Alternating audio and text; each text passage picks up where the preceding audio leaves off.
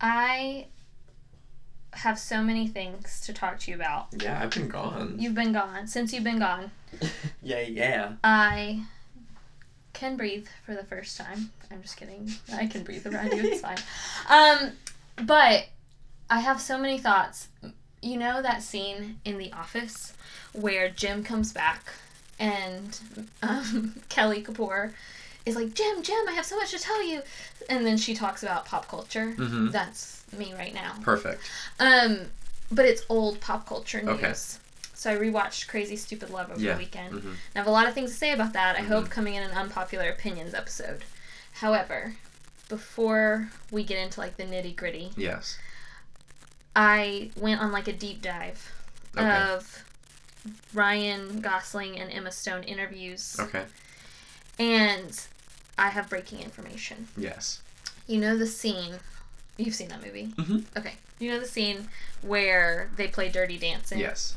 That was Ryan Gosling's idea I am. because he knew he could do that move.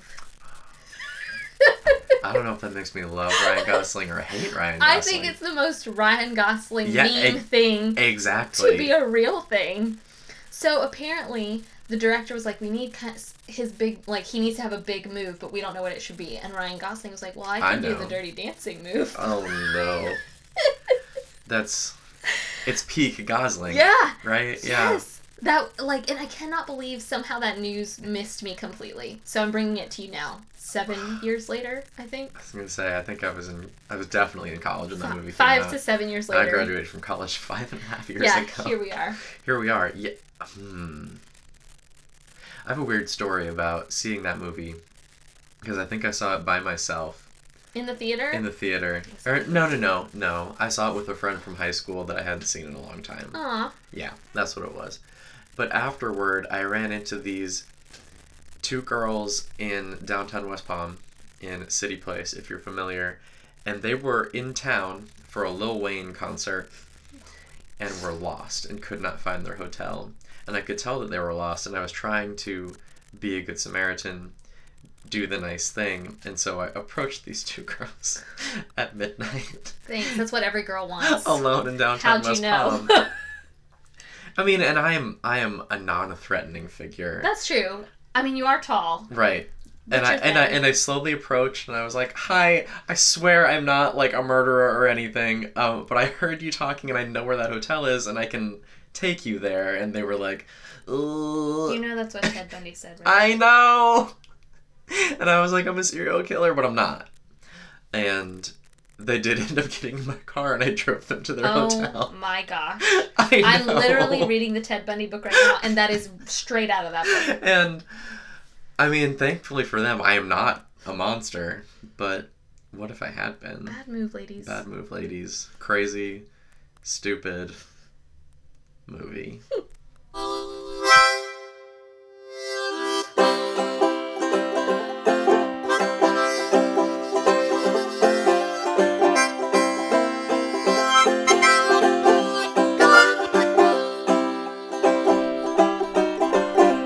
episode 144 of From the Front Porch, a collection of conversations on books, small business, and life in the South. My name is Chris Jensen, and I haven't slept in three weeks. And I'm Annie Jones, owner of The Bookshelf, an independent bookstore in beautiful downtown Thomasville, Georgia.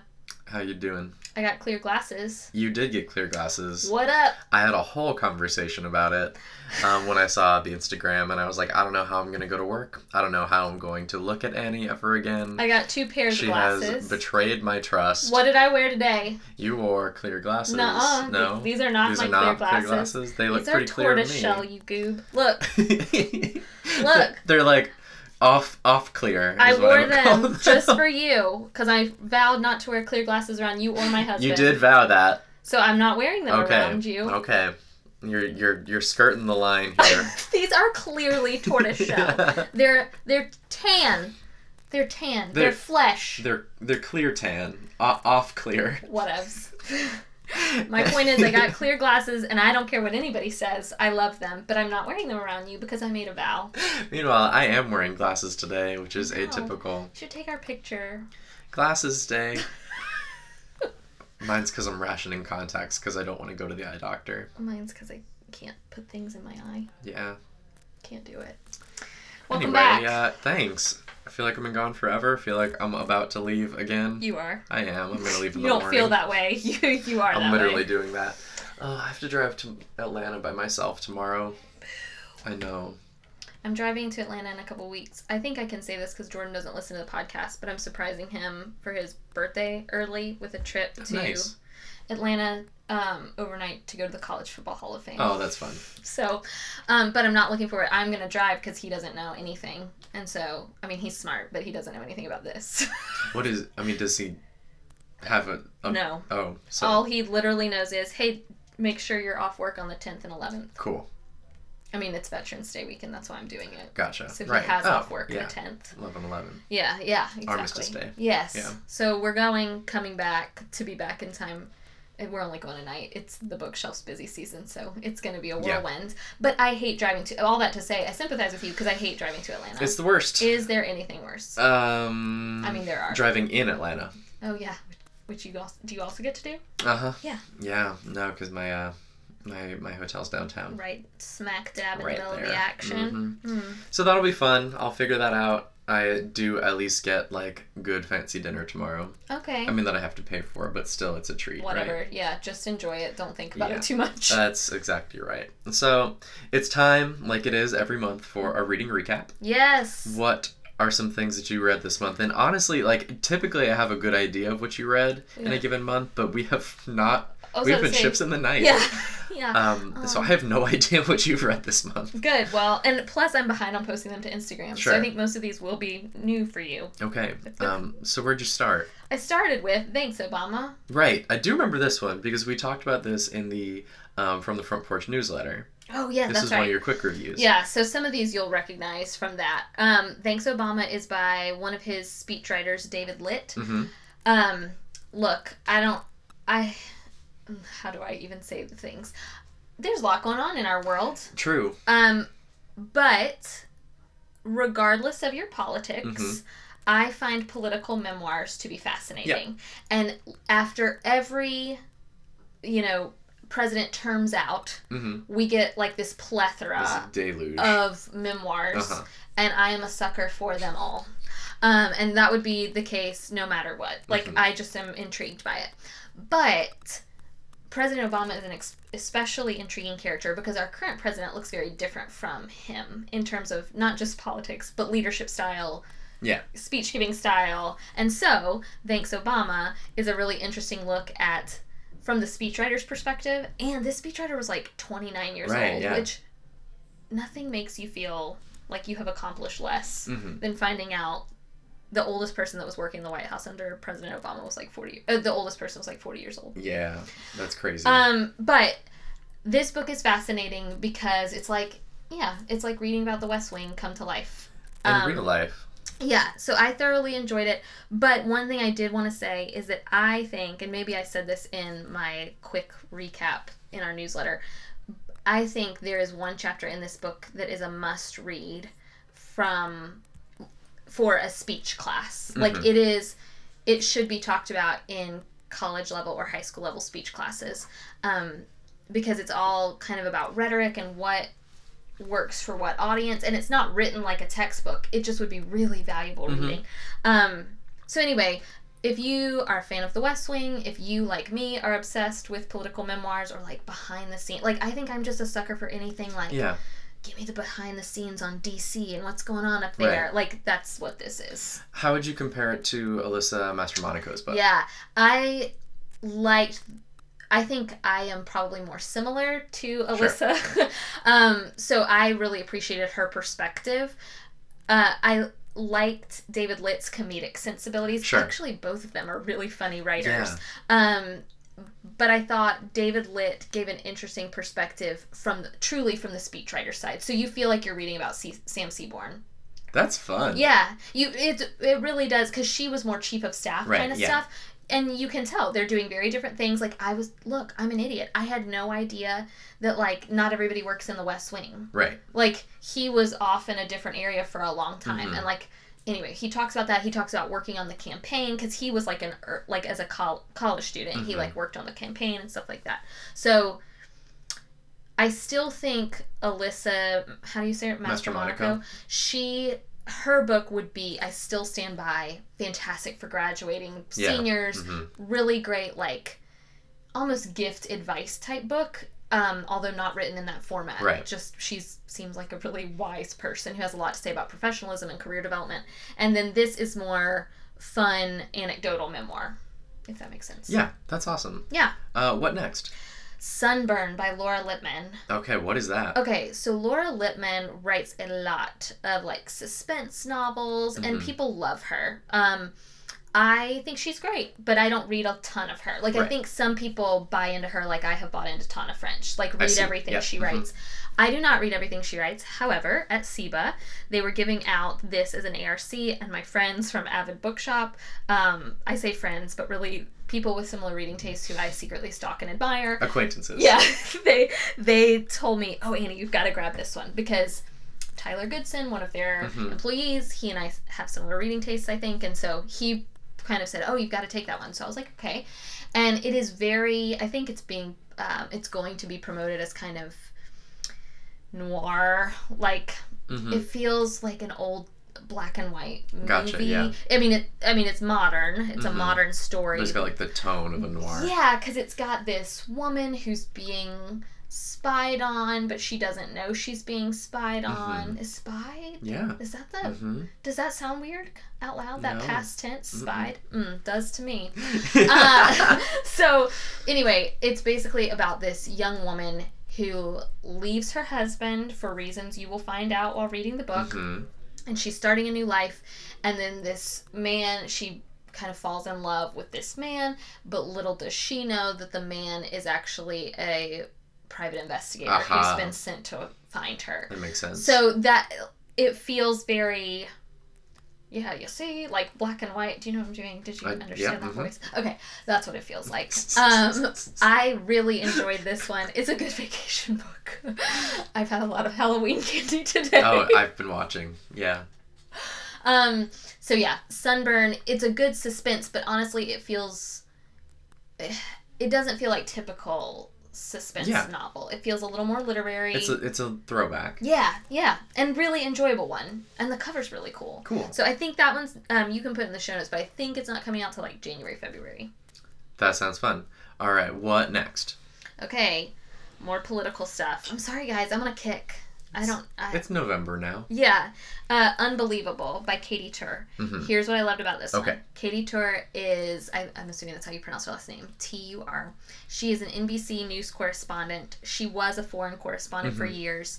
And back in like 2012, 2013, must have been 2012, uh, NBC kind of called her and said, hey, we need somebody to cover Donald Trump is running for president. Can Mhm. you just come cover him? Yes, I remember this. Okay. Yeah, Mhm. and they told like it was just going to be come cover him for this one event, which And then ballooned. the rest of the world happened. Yes. Yeah. hmm So it's her perspective on kind of being on that beat, and and like she had to fight to be on that beat Right, because she was a foreign correspondent. Mhm. She only was supposed to cover him for like a couple of weeks. But then she wasn't going to give it up. No, it. she fought for it. And he was super hard on her. In fact, I went back and watched some YouTube videos of some interviews that he did with her. Um, he was just rather cruel to her in her interviewing of to a woman. I know. and a reporter? I'm on the floor. so I just look, I think I said before, I was a journalism major in undergrad, and no, like I didn't go to some prestigious journalism school, but I am a news junkie. hmm And especially the world we're living in now, news Mhm. has completely changed. Yeah. But there is still something fascinating about cable, uh, not cable news, about regular news networks like NBC, and reading the perspective of this woman who covered this campaign, and everyone else around her was saying, "Oh, he's not going to be president," and she was like, predicted, no, no, yeah, no, no. because she went to all his rallies and she saw all these things, and so I found this to be captivating Yeah. couple of random things. When I read books, I really notice grammar because Mm-hmm. I used to be a copy editor.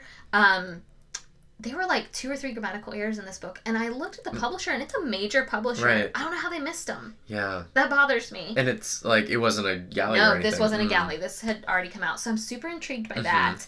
Um, and I don't know if it's just this was a book that came out Quickly, quickly right. or what. But that's just a side interesting tidbit. Um, I have already hand sold this one in the store, and I'm always careful about where you are. Like I don't know where everyone is politically, Mhm.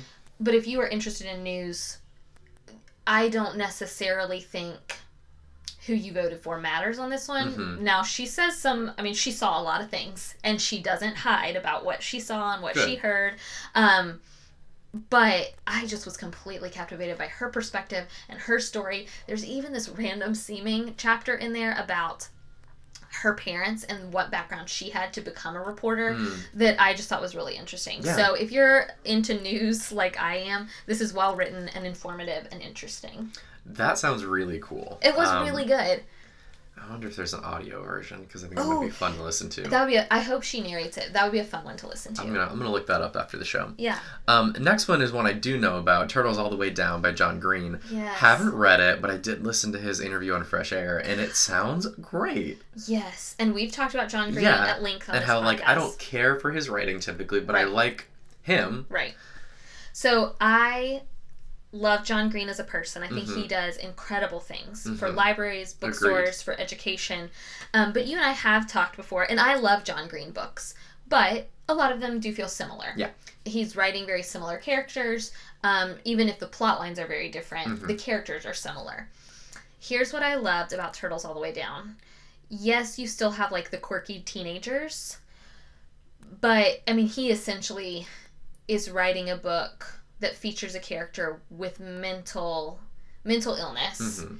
without making it feel like an issues book. Right. You know, like a Yeah, special mhm. episode of Seventh Heaven or something. a um, very special episode. yeah. So he, I I don't know if I told you this, but the New York Times book review of this book I thought was spot on. The first couple of chapters are a little slow Mhm. going, and then once you kind of get the rhythm of his characters' voices, Mhm. you do fall in love with them again. I had to keep putting this book down. Mhm. It made me physically ill. Because there's a whole thing about like she's afraid of being colonized by foreign bacteria. Yes, so she has really obsessive thoughts. Right. And what made what made me have to put the book down is her obsessive thoughts were like making me obsessive. yours. yeah. Mhm. Okay, the New York Times book reviewer I thought put this beautifully. Whoever wrote the review said something like it is as if John Green decided that if Aza has to live with her thoughts being this way, so do we. Mm. Like he is relentless in how he writes about this. He does not let up. Um, and you as the reader feel a little bit like you're drowning in it. And so I had every intention of like reading this in one sitting. That did not happen. Mhm. Um, but I think it is his best one since Looking for Alaska. awesome. I love Looking for Alaska, uh, but I thought this, you can tell, I think you can tell that it's very personal to him. Uh, the interviews he has given Mm-hmm. Yeah. kind of reiterate that. he talked about his own obsessive compulsive tendencies. Exactly. And how after he finished Fault in Our Stars, he like got very sick yeah. and like had to retreat from public life for a bit. Yes. And that this book kind of came out of that. And I really love that, at least in some interviews he has given, he said after Fault in Our Stars, he was obviously concerned about having to write another book Right. and he felt a lot of pressure. Mhm. So he went off his medication thinking Mhm. that would unfog his brain. Mm. And you hear a lot of times writers and artists talk about, oh, the medication makes it worse or it makes it makes me less creative. or- Right. and I really appreciated that he's being a voice of actually, Actually, that just no, made that it worse. really. Yeah, that was a Mhm. bad idea. And I'm really grateful for him for saying that because I have people in my life who I love who put off medication for so long and now that they're on it they're who they're supposed to be um, but they put it off because i think they thought it was going to make them someone else and so anyway i just really appreciate his voice and i thought turtles all the way down was fantastic Yeah, I actually, I, I think I might read this one. i told jordan to read it Mm-hmm. um, i think jordan will really like it so I love the interview. Um, Yeah. So that sounds great. And also, I love the reference in the title to Terry Pratchett's Discworld series. Um, I'm sure that comes out in the novel somewhere, Yeah. but I just know it from loving Terry Pratchett. Um, what's the next one? Okay. Fire Sermon? fire sermon Okay, yeah. by Jamie Quatro you would like this book Uh huh. It's so good. You give me an, an oh, did copy. I? Yep. Okay. So I do have one. I know you're super busy. I so yeah. maybe in the new year. Uh, December. Talk Yeah. to me in December. yeah. Um, move this one to the top of your list. Mhm. So this book does not come out until January 9th, I believe. I think yeah, that sounds right. Who knows if this could be potentially a shelf subscription pick. Okay. I don't know. It's still really early. I have my January picked, but you do? other people may I don't. not. So, so okay. So there you go. But Fire Sermon, I did read this one in like two sittings. It is very. It's a very Graphic? yes. Yeah. It's a very sexual book. No, I, re- I just read the blurb and I was like, oh my, um. I am blushing. Yeah. Yes. I think I blushed a lot while reading it. However, and normally, Yeah, that's not normally not your thing. well, and if it was just that, Uh huh. it would not be my thing. Right. But it's not. Uh huh. So it is a novel written about this woman who is a wife and mother, and she marries very young, hmm um, and has children, and now she's like a professor and she's an adult, and she starts corresponding, like writing letters to this man whose books she's read, and she really admires him, and so they start writing back and Mhm. forth, and they have this lovely friendship. Um, I love books that are about male and female friendships Yeah. uh, this takes a turn. uh, this does not stay about platonic male and female oh, friendships. That's disappointing to me. Um, But Yeah, because yes, they are very attracted to each other, Mhm. and things progress from there, uh huh. and it is fairly graphic. Uh huh. Um, but it is not the whole novel. Like there are just scenes in it that were very, whew, a lot Uh huh. but beautifully written, really well written because they are writing. So the, the woman who's the kind of the protagonist, she is a Christian, and she talks about faith and how faith affects her work. And her husband is not really. He like goes to church with her but he's not he doesn't really believe and he doesn't demean her beliefs but she can't she feels like she can't talk to him about the deepness and the questions and the the things that she thinks about on a daily basis and this other man can. So i really thought that was interesting hmm to almost pit this affair against this kind of devout christian Mhm. woman who it should be against her conscience and it is you see that she struggles with it but she decides to go ahead with this affair anyway none of this is spoilers it's all pretty much right there on the front cover Yeah. um i don't know yet who i will sell this one to Right. But you're gonna try. but I'm gonna try because because you get you almost you see some of their correspondence and so you get these really lovely kind of theological Mm, lessons in literature Mhm. and uh, and theology i don't know i just really those parts of it especially were really wonderful um it's but it is uh it'll make you blush Yeah. all right. So I, I'll I'll get back to you on that, Yeah, and then we'll just have like a very hushed conversation. we'll save it for patreon yeah. pay for this But, privilege but pay for hearing Chris and Annie talk in a really embarrassed way. It'll be fine. It'll be fine. Um, tell me three things. Oh, Julie Buxbaum. This was a YA novel I picked up Right. Yeah. pretty much because my friend Kim kind of was like, Annie, you need to read this right now. And I did need to read it right now. What a lovely little book. So it came out a couple years ago. I'm sure it is now in, paperback. We still uh, have a sale copy in Yeah, hardback on our sale card. So just FYI. Um, but it is about this young woman. She's a high school student. She moves from Chicago to California because her mother has died and her father has remarried. And she moves and goes to this prep school in California and she is completely lost. And the first day, this person emails her anonymously and asks if she would like help in navigating her high school, her new high school. Okay. And it bothers her because it does come across as like a little weird and stalkery. Like, are you watching me? Mhm. Like, it's odd.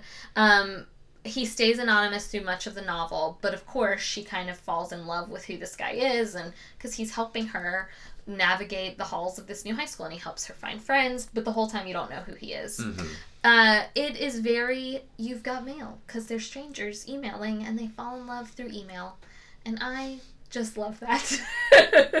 I th- I just love falling in love through writing because I feel like so Right. much of who I am expresses itself best through writing. Oh, same. Yeah. and so I I thought this was a lovely little romantic comedy, but to just call it a lovely little romantic comedy sounds demeaning. Sure. Uh, it also deals a lot with the grief and the loss she faces after the death of her mother Right. um, and about what it's like to move across country and have your life uprooted and the conversations she has with her father are really interesting and it just felt like a really well thought out well constructed book that just happens to be ya so fantastic waffles play a role Waffles.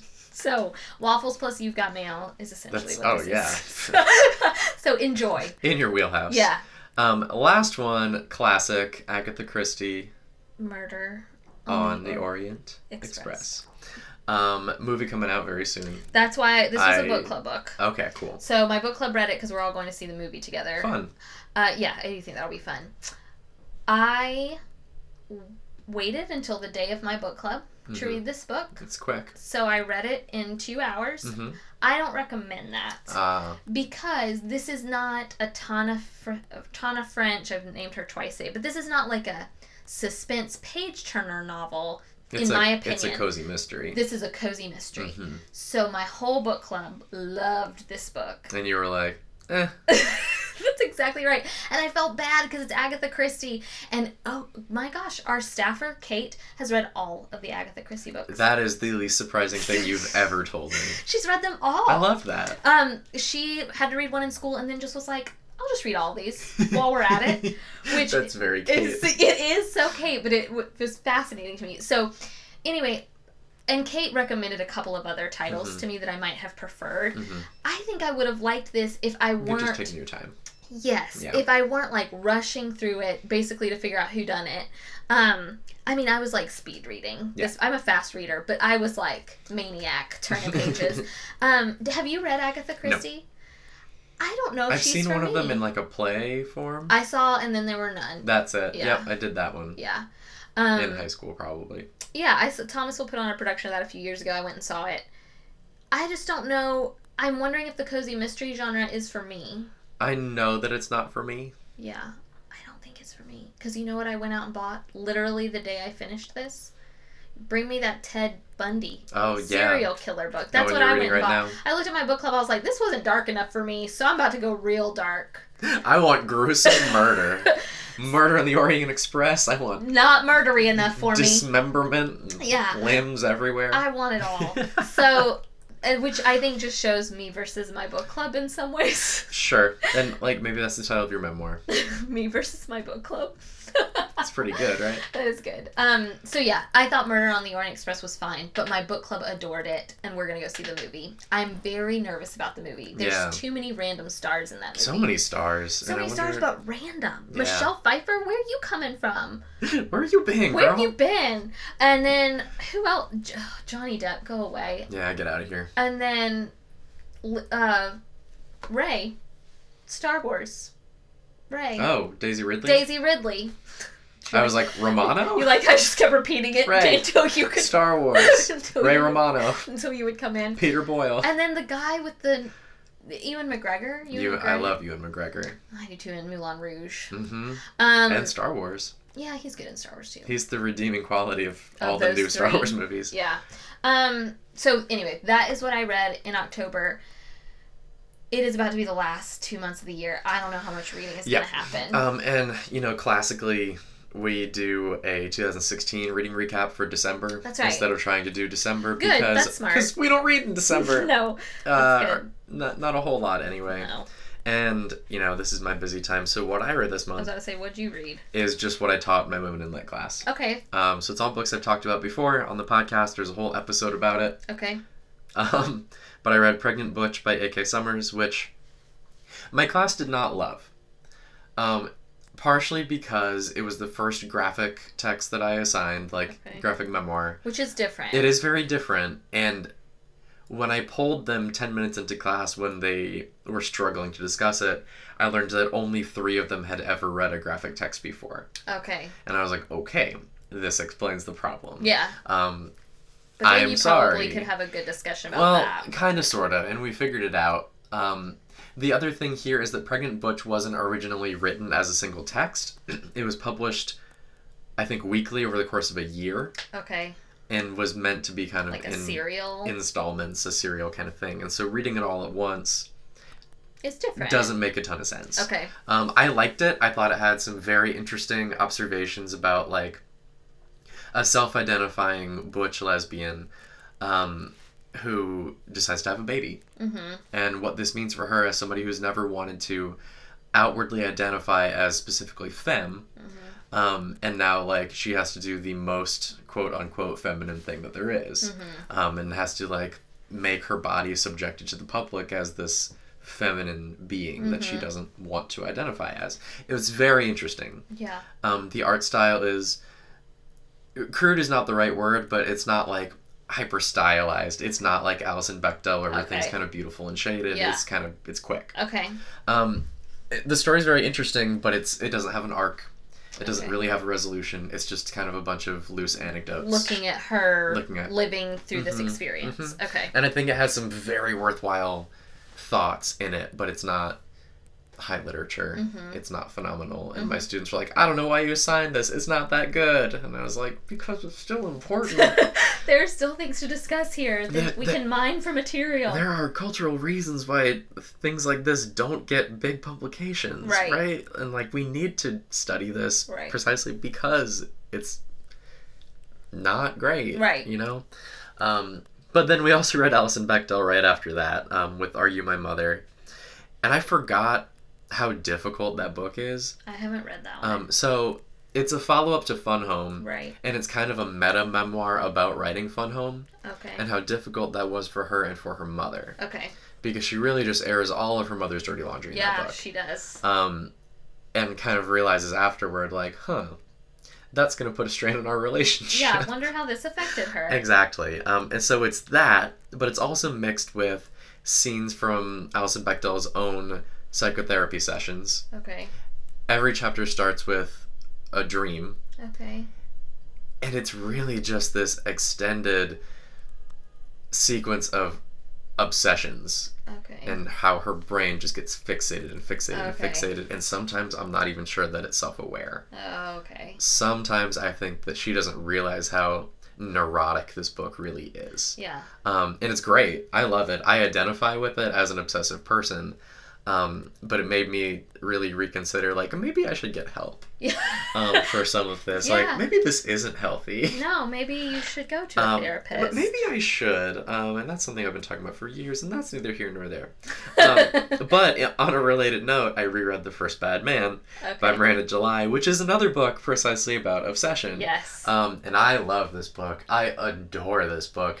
And my students were very unsure Uh-huh. to begin because it is a weird book. it is weird. I read it. You did? Yeah. I didn't know you read that one. Yeah. Okay. Um, yeah, they were not sure what to do with this. Yeah. And then once we got started talking, they had plenty to say. Yeah. Because Cheryl, the narrator, is an interesting character. I'm glad you're reading them in a class setting at least. Yes. So that instead of them reading them on their own, like, and not really having a place to ask the questions. Right. Like, and then just putting the book away and being like, oh, wish I hadn't read that. Like, Yeah. this way they can at least talk about it and mind the jewels that are Right. there. And I think there are several times this semester when I've had students who have come into class and like, I hated this. Why did you assign this? And then we talk about it and they're like, oh, yes, this was very important. yeah. and Yeah. I'm like, okay, good. You made the shift. yeah. That's all I really ask. Um, and then the last thing I read this month, uh, last week, we read Medea by Euripides, All right. um, which is, it was, you know, right before Halloween. yeah. Uh, it was a good, fun thing. But we, I wanted to change the conversation because we talk about that one so much with, she kills her kids. Mhm. Ah, why did she do that? Um, which is, you know, my entryway into this. But one thing that we forget when we talk about this is that it's really about her being an outsider. It's about her being foreign and not Greek. Mm. The fact that she is this barbarian woman that's been brought into their society, she worships different gods, she's never going to be accepted. Um, her marriage with Jason isn't even real or legally recognized because she's not Greek, and she's subhuman And we because don't of this. talk about that and because we we're too don't focused on the talk other. about it, right? Yeah. Um, and it really is the whole plot. Yeah. Um, and then you look at some more context stuff, and that this is a play set in Corinth, which is a rival city state to Athens, but it's a play written in Athens for Athenian citizens. Mm. And so it just becomes this other othering narrative that like oh the city of corinth can't even get a real hero together Yep. and it has to be the king of athens who comes in and rescues everybody at the end Mm. and it's this is a play all about foreignness I was about and, and place otherness and and- place and i really wanted to center that in my discussion and i thought it was good and very Good. useful Well, you read a lot of things, really. i did read a lot of Yeah, things that's a um, lot. and i'm not even touching the stuff i read from medieval lit yeah. which you can catch up on in the from the front porch newsletter if you're a patron Hooray. Yep. So that was October. that was october we did it somehow somehow. and now i've just got to get through november I, I hate that we say that, i know but it is how I feel sometimes. I'm trying to. I'm trying really hard to like enjoy every day. me too But but it's not easy it's not easy. and my next three weeks if i can get through the next three weeks i can get through the year yeah. i'll be okay this is this is my gauntlet All right. let's do it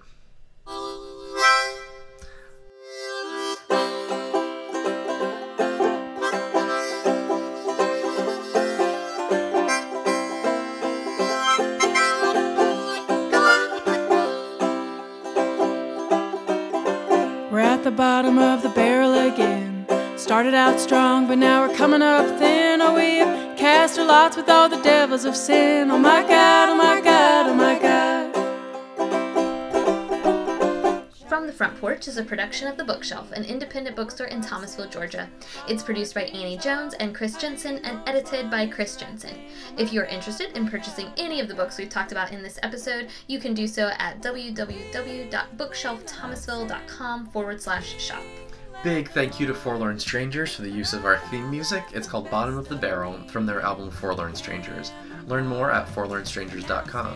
And hey, if you would like to support From the Front Porch on Patreon and gain access to exclusive bonus content, including a weekly newsletter, a secret monthly podcast called Unpopular Opinions, in which we get to talk about some fun things unfiltered, um, and deleted content from our show, you can do that at patreon.com slash from the front porch. You can also check out our website, fromthefrontporchpodcast.com, for some exclusive web-only content and a full back catalog of our show. This week in the bookshelf, a funny thing happened. A woman dressed up like a witch Good. came in on Halloween, Mhm. as you do, and wanted to know if we had a copy of The Crucible, which she then bought. Good. But I thought the irony, I just wanted a picture of that moment, and so I'm putting it here for us to have forever. Forever. Thank you so much for listening. We will see you next week.